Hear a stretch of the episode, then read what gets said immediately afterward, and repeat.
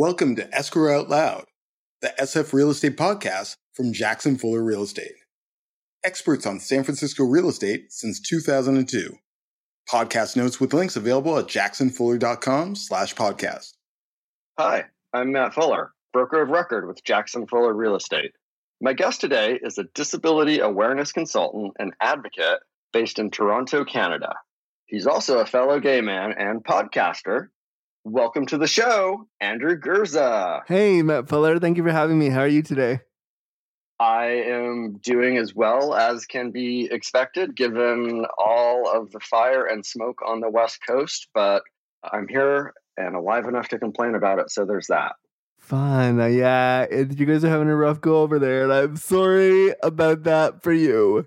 Yeah, it is. You know, the air quality index in the city today is hovering around 200 which is unpleasant, but not nearly as miserable as Oregon and Washington and all of those who have lost their homes throughout California, Oregon, and Washington. So, yeah, kind of miserable. Over in Toronto, though, you told me it's getting cold, like six degrees Celsius tonight. Yeah, it's getting a little bit nipply out there today that in San Francisco would be classified as a weather emergency, yeah. right? Like that would be front page news. The city would be shutting down more than it's already shut down. We would be in a panic. More than you already are. Well, thank you for coming on the show today and willing to talk about ableism, disability access, real estate. We actually met on another podcast that I do, and you have your own podcast. So thank you for being a guest today. Really appreciate it. Thank you so much for having me. It's really nice to uh, put on a different hat and be and talk about different things around disability because usually I talk about other stuff and this is a totally different spin. So I'm excited.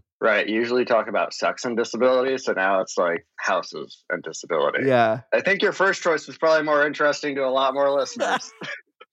no, but I mean, this is important because I mean, I think we don't talk about access generally. So when I pitched the idea to you, I was like, oh, I can talk about that because I have a lot of feelings about how inaccessible houses are for disabled people and how I think we're going to get into this, but as I was doing research for this podcast, I was actually pretty shocked and depressed. But that's not nothing that's news to you at this point. So, why don't you tell our listeners a little bit about who you are and what you do? Sure. My name is Andrew Gurza. I'm a disability awareness consultant and cripple content creator. I work specifically in kind of disability, like bringing awareness to the lived experience of disability, talking about what it means to be disabled, talking about how it feels to be disabled. From my experience as a cis, queer, power wheelchair using person.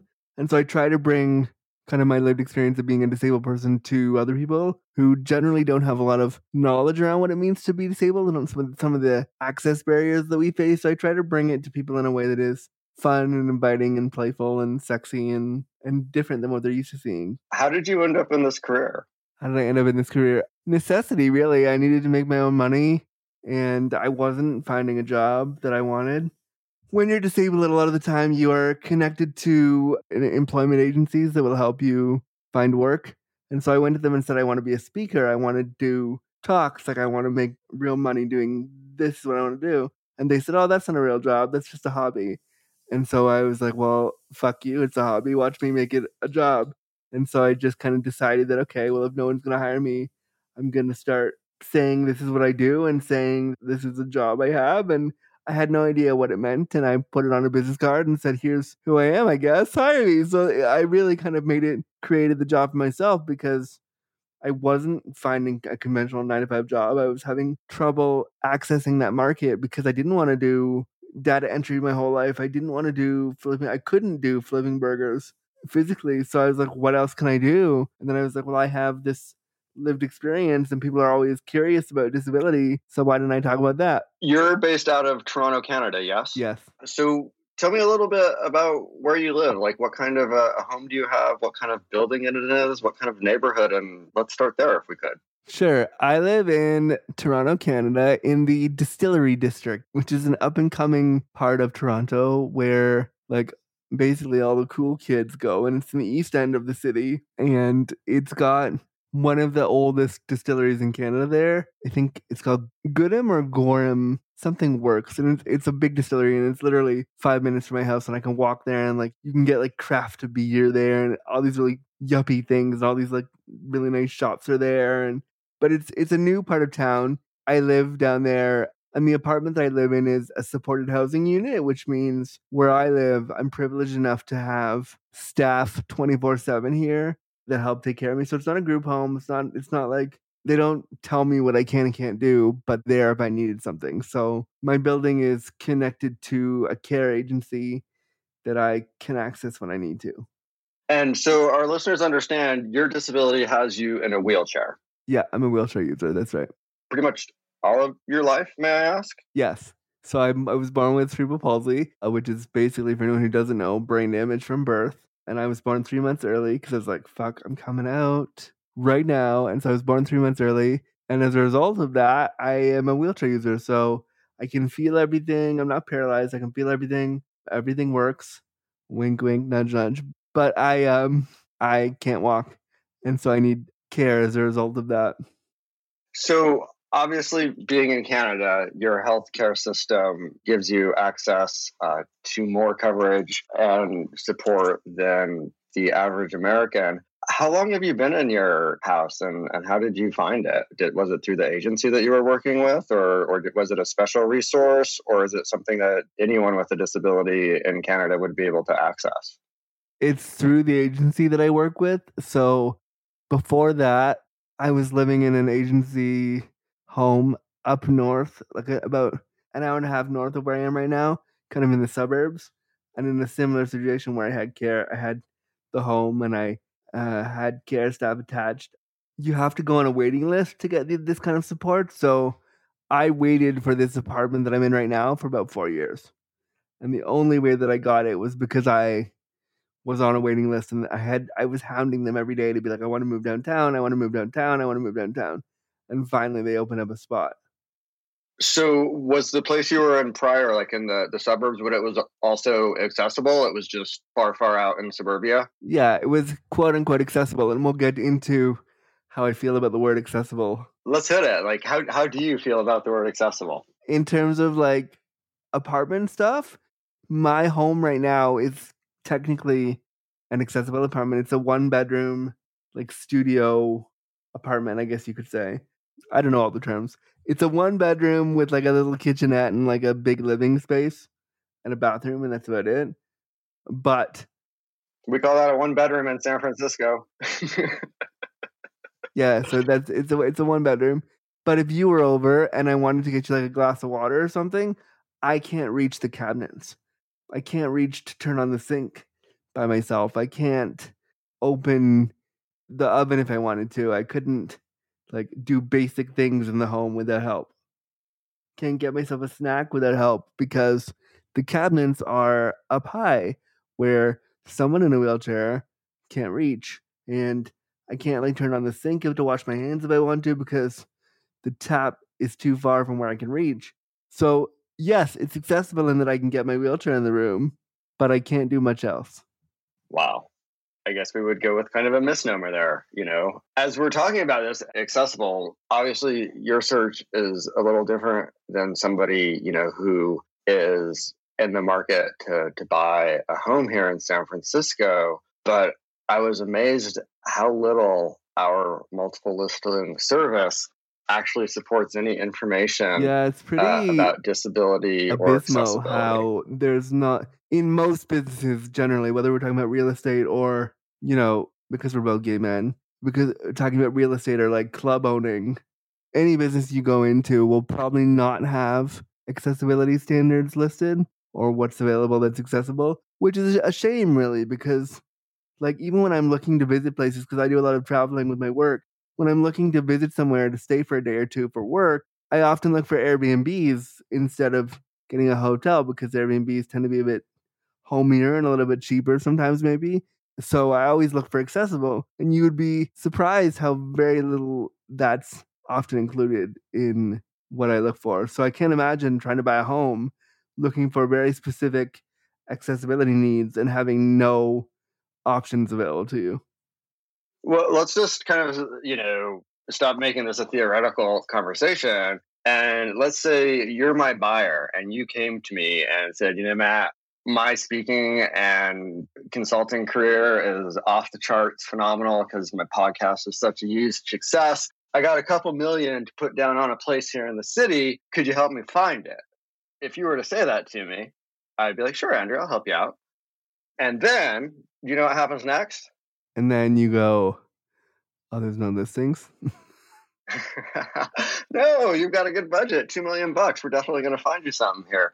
If I was to turn to our multiple listing service, which is the kind of primary way that agents communicate listing availability to other agents in San Francisco, it's also what feeds all of the public sites like Redfin and Zillow and so on and so forth.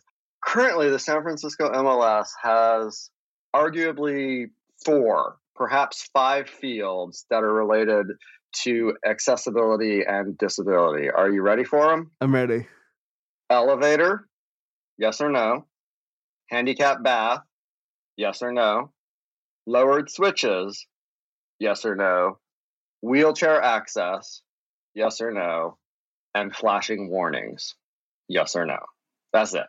Furthermore, of those five, none of them are actually required. So, unless the listing agent goes out of their way to enter that information, it doesn't propagate through the system. And then, on top of that, because those fields are so rarely used, most of the large portals and brokerages don't bother to map them onto their public websites. So, even if the information was listed in the original source, it never makes it to the website almost ever we can't rely on the MLS. We got that one. But I actually do have a little bit of good news about the MLS. Can I share it with you, Andrew? I'm ready.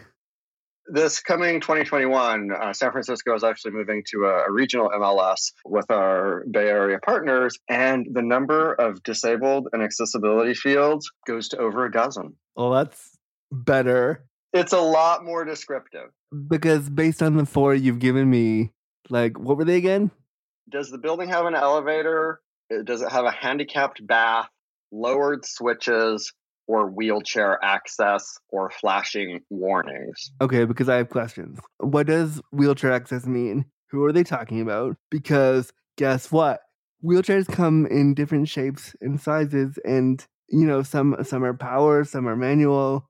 So like to say as the end user of both the apartment and a wheelchair to say, "Oh yeah, it has wheelchair access." I use a power chair, for instance. So my chair is often too big to fit on to fit in accessible buses and to fit into like, you know, to just hop on a bus and go. My chair is often too big. So when they say wheelchair access, my first thought as a buyer is which wheelchair are they talking about? What you know, have they done the specs to make sure? And I would guess probably not. And thank you, Andrew, for walking our listeners into the frustrating catch 22 that exists. Because guess what? Exactly to your point, no listing agent knows what wheelchair access means, and no listing agent wants to get sued about misrepresentation. So, since it's not a required box and you don't have to figure it out, they just never check it. Oh, that's even that's so that's so bad. I mean, that speaks to the level of ableism in this market because it suggests then that a disabled person in a wheelchair who does have two million dollars in the bank and wants to buy a fancy SF Bay home, which, by the way, can we make that happen, please? Yes, I want to do that.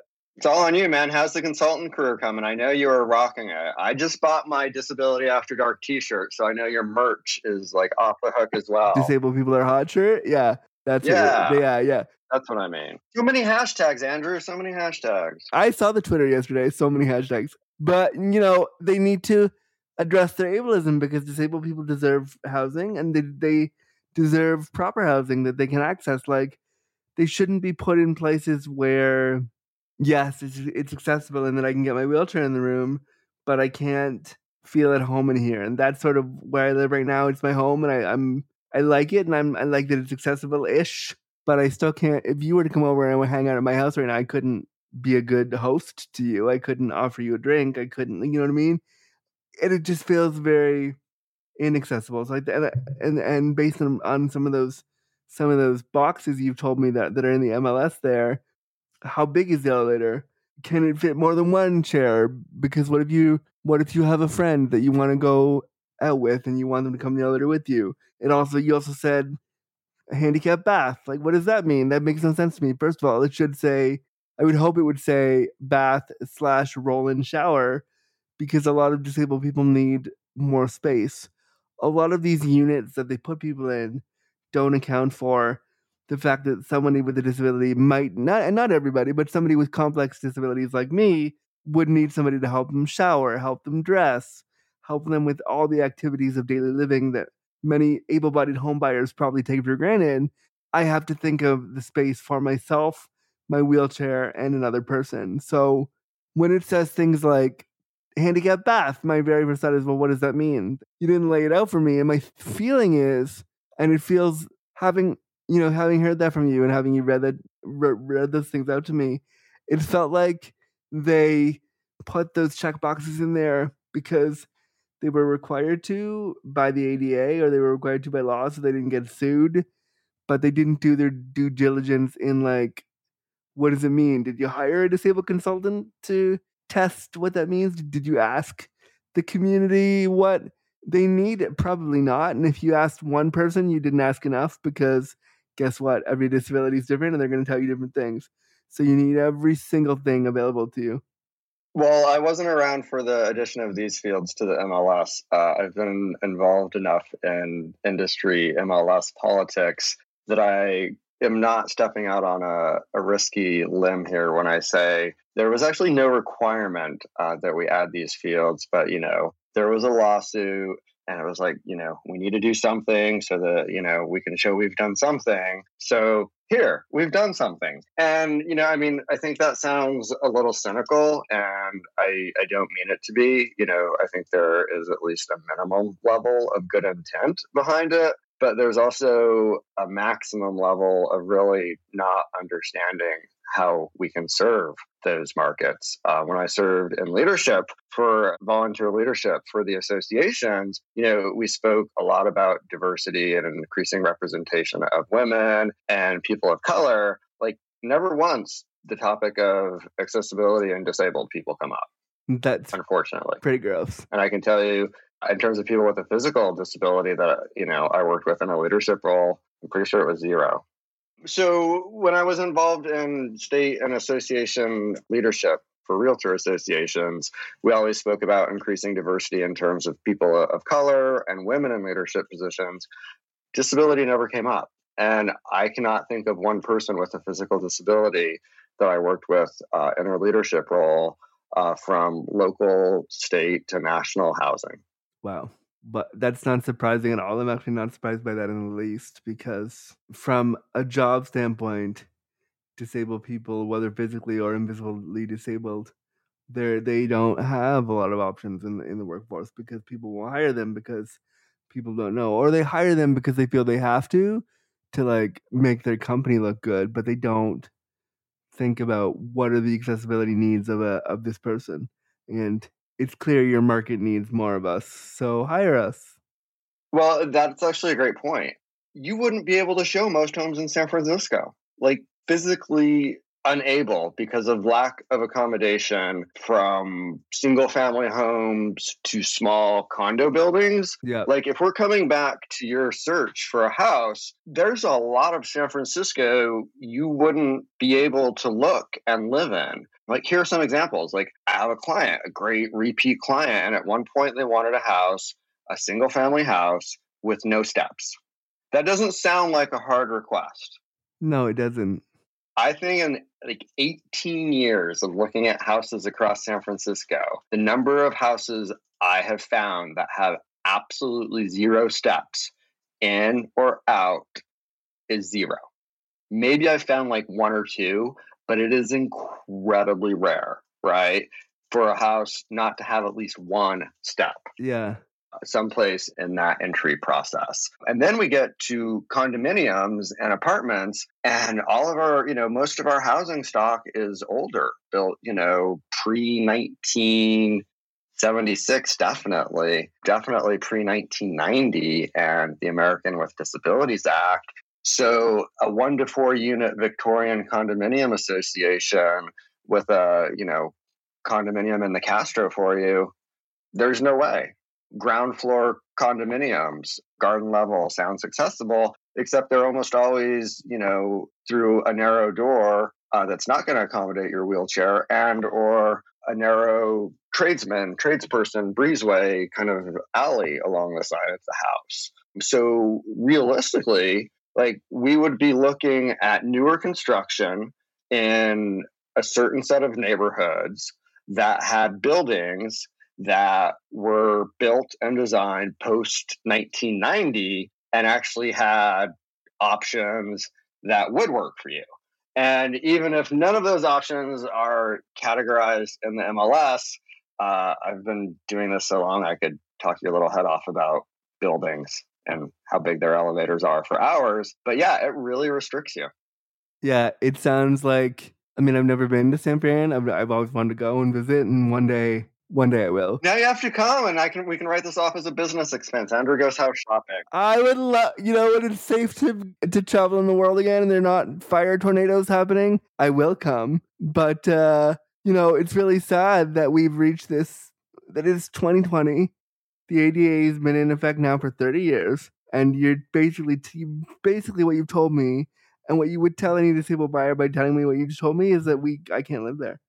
In a huge chunk of the city, you can't. If you would like to live in a high amenity, uh, high rise and or mid rise, I've got options for you right? Or I could even find you a kind of a low boutique mid-rise building with a, a, reasonable homeowners association. But it definitely restricts the parts of the city you're going to be in, and you know it really restricts you to a condominium because you know you would have to at minimally you're looking at doing some exterior ramp work if you were to buy a single family house.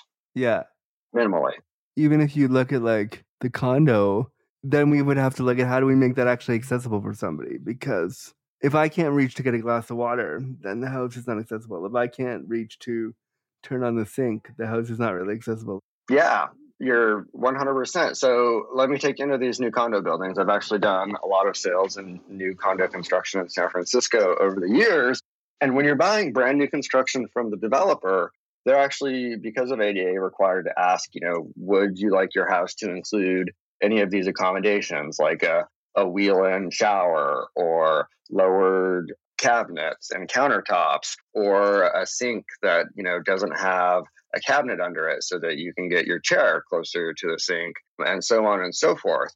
So as a purchaser of brand new construction you actually do have a chance to do that if you're buying brand new construction and that's a very small percentage of San Francisco real estate overall and I've also never had a buyer opt in. Uh, wait, I take that back. I've had one buyer opt for, you know, disability slash able, you know, upgrades. And I've had one buyer that bought a condo that had been built to that spec. And the, the buyer who did those specs was not disabled, they were just older. See, I think that's why every city everywhere should start focusing on this accessibility because it isn't just for physically disabled people right now. Like I always say in the work that I do as an activist, disability is going to become a part of your life whether you're ready for it or not. And I don't mean that as like a scary, like, ooh, it's coming for you, but it is going to be a part of your life. And so why aren't we talking about it now? And also, able bodied people can have disabled friends who want to come over and hang out. You could have a disabled partner that you want to live with or move in with and and like they don't want to have to think about all this stuff. when you get older and you start getting arthritis and all the things that happen when you get older and things with your hands start happening, you want stuff that's accessible for you. So why aren't we putting this in?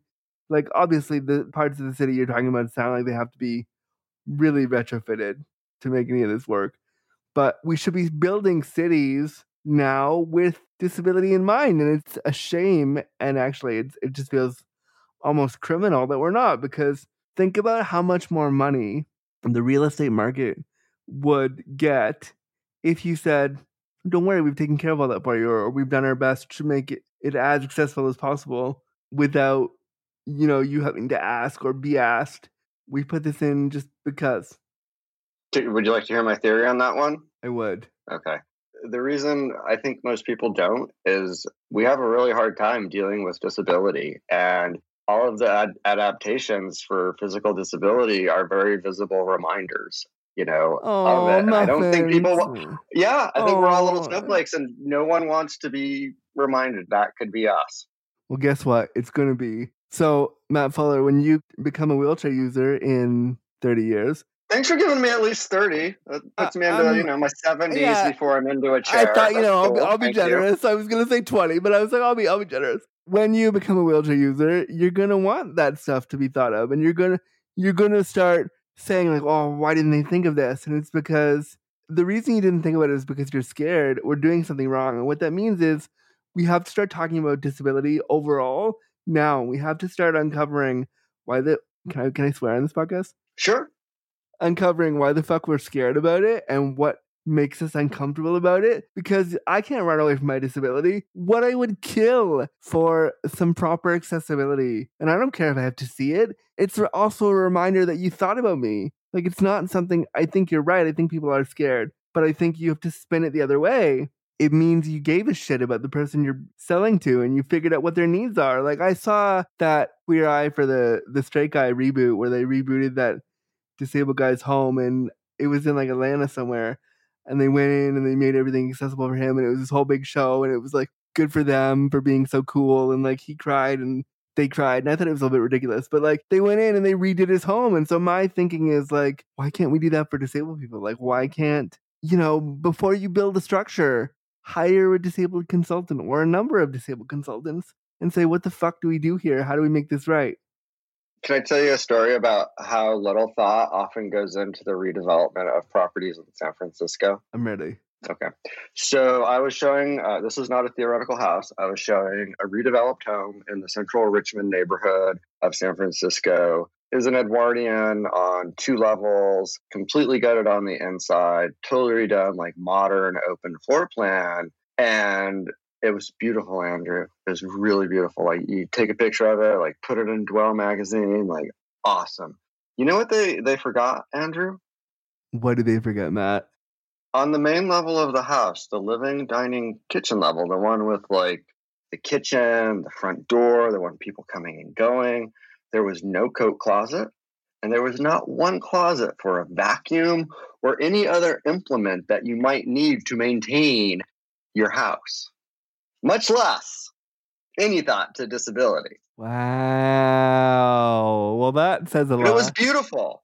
It was beautiful. I mean, that's nice, but at the, same time, like, uh, who cares about beauty? I want my I want my vacuum, and like you know, speaking to that and how minimal, like the even the apartment that I live in right now, the one that I live in right now, because I live in downtown Toronto, there's one tiny coat closet. There's not enough room for all my things. I have a myriad of devices that I need to be comfortable in my home, and there's just not enough room. And it's like when you were building these things, why didn't you? And they knew they knew I was moving in there for about a year. They knew I was going to be a tenant there for about a year. I was like, why didn't you call me and say, hey, what do you need? What do you need in here? Like, how can we make this better for you? We're building your house right now. What can we do to make it easier for you to live here? These builders don't do this. They follow a very inaccessible standard that people think if you can fit a wheelchair in that in the room, you've somehow made accessibility. But I see this in hotels all the time too. They don't have buttons on the doors in the hotel room that I can easily access. They don't have the bathrooms are not usually accessible. To get a wheelchair accessible bathroom in any hotel anywhere, because I travel all the time for is like you've hit the jackpot. If they have some sort of shower that you can wheel a commode chair into, it just it's really upsetting how housing for disabled people is so scarce and housing for disabled people that actually meets their needs is almost non-existent. Well, I don't know what the, the laws are in Canada, but one of the things I discovered as I was researching this, as I understand it, with the Americans with Disabilities Act, is while it does mandate like new home design is supposed to, you know, be accessible or have accessibility standards, and they published a lot of like samples and, and ideas. For the most part, the Americans with Disability Act does not apply to residential real estate. It does apply in some limited areas, but for the most part, there is no regulation ar- around disability and accessibility and residential real estate. The ADA is an employment law that, if you look at it, it's mm-hmm. really for discrimination against disabled people in employment. Everything that I've ever looked at around the ADA says, like, oh, if I'm discriminated against, then I'm going to fight it. But, like, or if I can't get a job, then I'll fight it. And also, like places of public accommodation, right? Yeah. Like businesses or places, public places. Yeah, but it doesn't speak to kind of the lived experience. And I think that's where the law falters. Both there and in Canada, the laws, they have great stuff on paper about how equal we all are until we say, hey, my lived experience of disability requires that I need something slightly outside your guidelines. And they go, oh, sorry, we can't provide that. Best luck to you. Bye. And it's like, well, that's not how it should work. They need to be hiring and talking to more disabled people, especially in the real estate mo- market, because not only right now during COVID, but also most disabled people, given what their needs are, obviously we go out and we have lives, but our home bases are typically the places where we feel most accessible and we would feel most comfortable to be as disabled as some of us are. And what I mean by that is like we have all our devices, we have our care needs, we have our care providers with us. So like we're home a lot, at least in my experience. I'm home a lot because I feel the most accessible there. So if the space isn't accessible to me by way of like I can't reach the cabinets, I can't turn on the sink, I can't, you know, get my hot friends a glass of water, then like I, you know, then it, how is it accessible to me? Agreed. And I don't have the answer because it's not. Yeah. Well, the answer is admit we've fucked up all of us in these spaces and start hiring I mean, first of all, start grooming disabled people to be state agents and figuring out how to like do bring more physically disabled people into that space because that would be amazing to see. And secondly, if you can't do that, hire them on as consultants to give you advice and to explain to you how to make your practice more accessible. And we're not doing that because, as you say, we're afraid of, we're afraid, I think, as a society to offend people. But the trouble with that is that because we're afraid to offend somebody with disabilities, it means we don't talk about anything at all, which means we don't talk, which means we don't learn anything or fix anything. We just, oh no, I can't talk about that. Got to run away. Like, no. You avoid the problem and you also avoid any opportunity at learning anything about someone and something different than you. Exactly. Yeah. Like you and I talked last week for your other podcast and and you know, we talked through some ableist stuff and we had a conversation and it was super fun. And, I say lots of stupid things. That's the point of that story. I, mean but I'm working on learning to read a room better. I mean, I hope I hope so because I couldn't get my chores. so I hope so, but uh, no, no, but but like you know, I liked doing that with you because we had a conversation and you learned and I taught you, and so we need to be hiring more people in these spaces to have these conversations everywhere in disability generated because then you would have no problem going up to somebody and saying, So, what are your access needs? And can you explain to me how that works for you? I was in a hotel in Hollywood a few months ago for an award show that I was at, and they weren't accessible. And the person I was with, the, the hotel manager, I was really mad. And I went down there and I was freaking out because I'd never been to Hollywood. I'd never been, like, I was, I got to be pampered for like a weekend. So I never got to go do that. And I was like, I'm in Hollywood. I want to be pampered. What the fuck? Why is this not accessible? And she was so kind to me. We went all over the room and she said, Can you lay out for me one by one what the issues were? And I went through with her for four and a half hours about why it wouldn't work and what I would need and how we could make it better. And I gave concrete solutions and said, like, you can't fix it now, but you need somebody to tell you. And I'm going to take the time to tell you. And I think what the real estate market needs to do is hire these individuals to just do. I mean, if they can't get in there in their wheelchair, that's the problem. But let's say you had one or two that they could get into. They go through with them in a walkthrough and say, okay, how is this inaccessible for you? Tell me, show me, let me film it and then let's talk about it so we can figure out how to make this better. Or if you're building a new block of units, like a brand new structure, hire somebody as you're building and say, okay, here's what we've got. Is this will this work for you? Yes or no? We're building this like maybe it's not just for you, but if somebody was in your situation, what can we do for you?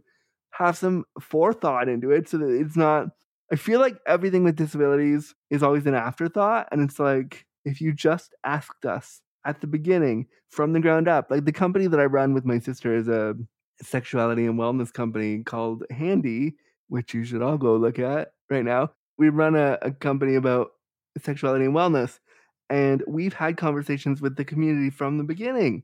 And so to transfer it to to real estate, as you're going to figure out listings, have somebody there. Like I'm sure as part of your training as a real estate agent, and correct me if I'm wrong, agent, broker, what's your title? Who are you? Uh, co-founder and broker of record. Okay. Pretty sweet sounding titles, right? Okay. I was just gonna say you were a nice looking gentleman. I I've been called so much worse. but like but you know, take a disabled person into that whole experience and get them to show you like what it is they need. And you know, I'm sure you've had diversity training in your You're hilarious. have you not? So, real estate in America, and uh, for the most part, as I understand it, in Canada, American real estate is traditionally structured with all of the sales agents in a real estate brokerage being independent consultants who are on 1099s and are not considered employees. Oh. And because it's an independent contractor relationship, it completely changes the requirements that a brokerage has in terms of liability and responsibility. Now, at this point, like all of them, you know, the big brokerages, you know, have programs and such. But as a, a general rule, it's real estate is a lightly regulated industry. Let's just leave it at that, particularly on the employment side of things. Okay, so blow my mind. I thought it was a bit more structured than that. That does allow for you to, as an independent contractor within the ridiculous confines they put you in, you can start talking to other disabled people and saying like, "Hey, I want to, as an independent contractor here, I want to get better and I want to, you know, provide as much access as I can." And like one of the questions you were going to ask me today is like, "What can you do to make it better?" Well, that's a that's a start. Like start The independent contractor loophole for real estate brokerages will be the death of the real estate industry. It is our source of cheap labor and it is the cause of all of our quality control issues. Like I'm on salary, my business partner is on salary, everyone here at Jackson Fuller is on salary. We don't do the independent contractor thing, but as an industry, we're addicted to the cheap labor. Fun. Well, if you're gonna hire any disability consultants, pay them, pay them, and pay them, and pay them as well as you can, because No, I'd actually I want to introduce you to uh, the team at our association. I'd love for you to do an event for the San Francisco Association of Realtors. I would love to. Because I just think, you know, I just think that San Francisco, I've ne- and again, I've never been there, so I can't speak to like how beautiful the city actually is. But from what I've seen and the people that I know that are there, it sounds like an amazing place, and like I'd love to be able to explore it and to know that it's off limits to me in many ways is really sad. Like I always see as a gay man, I see a bunch of photos of like gay men at the Castro and all these gay men like doing all these super like iconic gay San Fran things. And Yeah, it's gay Disneyland here. We just step out our front door and go do like you know gay things all day long. I mean, and I want to do some gay things. And if I would want to do some gay things with a partner in my home, I'd want to know that I could get in my home and like access it properly. And so I just feel like, And have a cup of water after you're exhausted and thirsty. yeah, that's right. This is an indie podcast, right? Like you're not, you don't have to send it to people. This is like you just doing it. This is why I work for me. Nobody else will hire me, Andrew. Yeah, I know, I know that, I know that, I know the feeling. I know the feeling. So, to your point, uh, you kind of like hinted at it just a moment ago. My big wrap up question for you is uh, not only as an industry big picture, but as a, an individual brokerage out there meeting with folks every day, you know, what are the top three things, you know, we as an industry can do, but, and not only that, myself as a broker can do? I'm going to kind of take that down to do two, because it sounds like you've already given us the first one, which is don't be afraid to start a conversation. Yeah, I mean, don't be afraid to start a conversation. Don't be afraid to swallow your foot. If you say something ableist, it's okay. And if you don't know something, ask. And like, but I, I would say the big thing that I've gleaned from talking with you today about the market, about the industry, I came into this cold. I don't know the real estate market. Like, I don't know anything about this. I'm literally just sharing my disability experience. You mean I'm really the only one here that spends all weekend Googling houses and listing and looking at real estate on the internet? Okay. I mean, probably not, but of the two of us, It wasn't your weekend? Yes. I look for other big things that I can enter, but that's that's beside the point. But no, but you know, they, they hire more disabled people, talk to them, be aware of your own ableism in the market, and like for you as a as a broker to just run to run up the stairs of a listing for a disabled person, that would be a whole that's a whole deal. So think about how the, the privilege in that, and think about like, and obviously there's a lot you can't do because the city, like you said, it's pre a lot of the structures are pre ADA and pre 1990 and all that stuff. But like, we can at least start having the conversation. Like California for power wheelchair users, when it isn't a fire tornado of death, is you know somewhere that that a lot of us like to go because it's warm. Like Imagine not having accessibility in your apartment when it's like minus 20 outside. Like how crappy it would be to try to try to gain access when you couldn't like getting because of the snow. So I think California is in a prime position to make more accessibility for these individuals. I mean, and also think about like think about how annoying it would be if you wanted to right now, Matt, go get a glass of water and you couldn't reach it. You're in your accessible spot and you couldn't do it. But it's accessible to you, right? Because you can get in the house. Like we need to expand our view of what accessible means past oh, he can get in the room. That's not what it is. So close yet so far, right? In some ways, it's almost worse, right? Because we got you closer to the the water, but not close enough. Yeah, exactly. Like I always say this, I always say accessibility is a feeling. It's not only ramps and elevators and buttons, it's how do you feel as a disabled person when you're in the room. If you don't feel like your needs are being met, the room is not accessible for you. The event space is not accessible for you. The hotel is not accessible for you if you don't feel like your needs as a disabled person are being met. And so we have to look at accessibility as a feeling versus like a thing we have to tack on at the end. And I feel like everywhere, not just in real estate, not just in your industry, but everywhere, I feel like disability is requirement and not something we give value to and we think about from a holistic standpoint. Accessibility is a feeling. I actually I think that's a great quote. Is that like it's new to me? Do you say it all the time? That's like an Andrew Gurzaism that I'm trying to make. It's short enough to be a hashtag. But yeah. I mean, I've tried to make it a hashtag. It hasn't caught on. So maybe I'll make it a shirt and then we'll see what we can do here. Jackson Fuller Real Estate from our global social media headquarters. Maybe you can wear it with your nipple out and then it'll go wildfire. It's San Francisco. Crazier things have happened. This town's True. out of control. True. Let me see if I can sum this up. Number one, don't be afraid to have that conversation. Number two, recognize that this isn't an us and you thing, that eventually all of us become less abled and disabled in some way over time. Yes. And finally, most of all, accessibility is not a checklist, it is a feeling. Yes. Anything else you want to add, Andrew Gurza? Well, Matt Fuller, if people want to hear more about what I do, they can follow me on all, on all the places at www.andrewgurza.com, on Instagram and Twitter at it's Andrew Gurza. They can hire me to do virtual or in person accessibility venue discussion things. I mostly work in sexuality and disability, but I've started to branch out and do access stuff because it's really fun to show people how inaccessible their spaces are. I genuinely mean that not in like a like, oh, it's fun to show you how inaccessible you are, but to give them like oh, I never thought about that. I never realized that. I never understood why that wouldn't work, and now I do. It's really enlightening. It really is. Yeah, but I mean, to, I don't want to do it from a mean place of like, you didn't know. I, I genuinely want to do it from like, oh, you didn't know? Let me guide you and show you because I think there's value in them. I did a walkthrough for a theater here in Toronto last week. They asked me to do, I'll just quickly tell the story. They asked me to do a walkthrough for their front of house. So they wanted their front doors and their bathrooms and their like